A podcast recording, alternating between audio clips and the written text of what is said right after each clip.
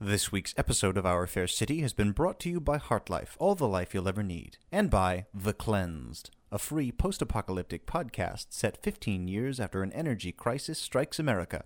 Over 30 actors star in this production, recorded entirely on location in Maine, featuring an original score and cinema style sound effects. Listen now at thecleansed.com. That's T H E C L E A N S E D.com.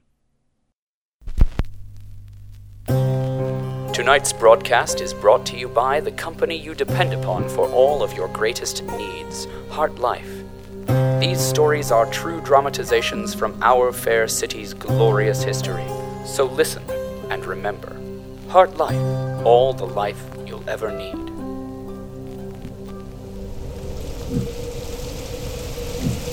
Once again, dear listeners, we take you to the decks of the Stormhawk. The ember of a cigar betrays the presence of one Cumulus Jane, and following clumsily in her wake is Neal Henderson. Driven by love, he has bullied and forced his way into the sky. However, while Neal's heart spurs him onward, his stomach is having second thoughts. Even by the standards of the Stormhawk, the area they have ventured to seems dangerously exposed. Neal nonchalantly clings to a nearby bulkhead, steadying his legs while Jane readies a harpoon gun and fills a special canister with a light gray powder. You're gonna want to turn around, close your eyes, and cover them with your hands. Why? So you don't get blinded by Maggie Brightsides. Blinded? Yeah, the gray stuff burns brighter than lightning. It's called Maggie. And that little metal tower is the bright sides? You catch on quick. Now, close them tight. Come on. Can I turn around? Ah! Damn it! You dummy. I can't see. I can't see. A- am I blind forever? Relax, big guy. It'll clear up in a few minutes. Just sit down and stop rubbing them so hard. oh, that was real quick.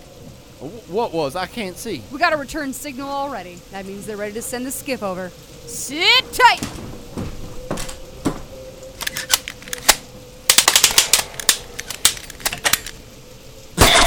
Oh, what the hell was that? Calm down! That was the umbilical. We launched it across so they can attach it on their end. Otherwise, the skiff wouldn't have anything to pull on. I, I don't know what any of those words mean. Uh, tunnel people. The Sky Skiff is like our version of the People Mover, except it's just one car. And instead of going on tracks, it hangs on a metal cable. The Umbriel. Yes, the umbilical. And the hot Maggie is so the guy on the other side can see that you're about to shoot the cable. Yes. But how come you don't shoot a hole right through their rig? They have a strong electromagnet to grab the line before it hits them. They have what now? It's not important. Just rest your eyes while I pack this stuff up. Soon, a lone headlight emerges from the mist, and behind it, a strange, patchwork vehicle comes into view. An assemblage of scrap and old world technology creeping along the cable to the Stormhawk. The dubious Sky Skiff is the unhappy union of a chairlift and a riding lawnmower. Stabilizing gas bladders line the vehicle's undercarriage, while propellers of ancient origin flank the sides. Well, well, Cumulus Jane. This guy must be pretty special if Lucky sent you along. I hope I didn't keep you terribly important people waiting. Meatsey, don't. Here, Mr. Henderson, tie this one tight around you. Oh, by all means, welcome aboard, Mr. Henderson. You know, Janie, it don't look like much.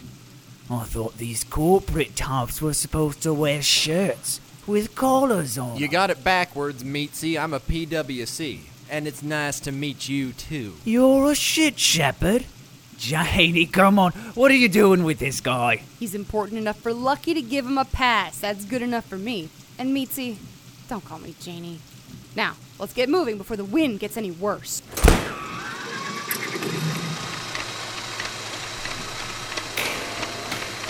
So, uh, Henderson, I'm foggy about something. Maybe you can help clear it up. why exactly is Lucky sending you across? I'm going to find my girl. Her name's Allison. Your girl, Allison. As in Captain Allison. I don't know about all that, and mister, I don't care. When I find her, we're taking the first elevator or sky skiff or, or whatever off these damn rigs, and we're going home. Oh, I love it. Where'd you dig this guy up, Janie? Oh, Janie. He's legit Meatsey. Leave it at that.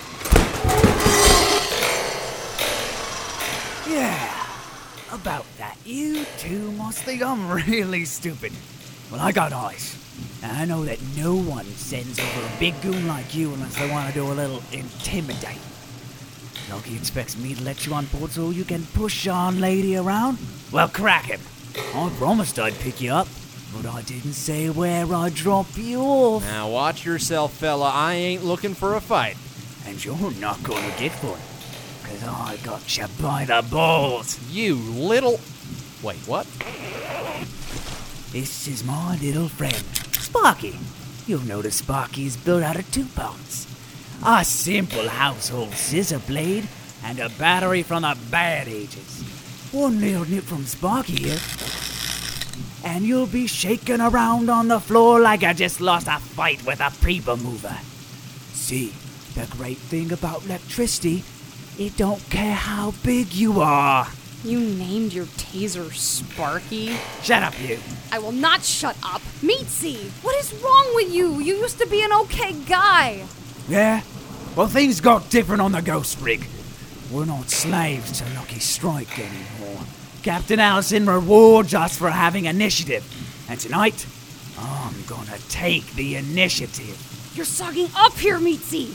This guy is important. If you off him, Allison's not gonna be happy, and neither is Lucky Strike. Oh, you Stormhawk riggers still think Lucky's the end all be all. Do right by Lucky, and he'll do right by you. Right? Wrong. He takes care of his crew, and you can bet he wouldn't reward a cracked up move like this. his, his crew. Lucky takes care of Lucky. But you don't see it because you're too close to it, Janie. Well, you better get smart quick because trouble's coming. And I ain't talking about the storm. As for Mr. Hat, Gotcha. With animal ferocity, our hero grabs the sky skiff pilot by the throat and hoists him aloft. There is a wildness in Neal's gaze, a bestial fury of a man pushed beyond the limits of his endurance. Meatsey's watery eyes begin to bulge, his arms and legs flail, cuffing Neal's sturdy frame, but doing nothing to weaken his resolve. Mr. Henderson, stop it. Please. Neal! I've shooted bigger, badder shits than you, meat boy. You're just lucky I don't shoot in front of ladies. Speaking of, Allison's my girl. And captain or not, she is coming home with me. Now get up and drive this stinking turd, because I am running out of patience and I, I don't like heights. As the sky skiff chugs ever closer to its final destination, Neal cannot help but wonder what was the trouble that Meatsey forecast? Does the ghost rig harbor more dangers than Neal bargained for? And if so, how many enemies will he have to bludgeon before he reunites with his lady love? Find out as Our Fair City continues.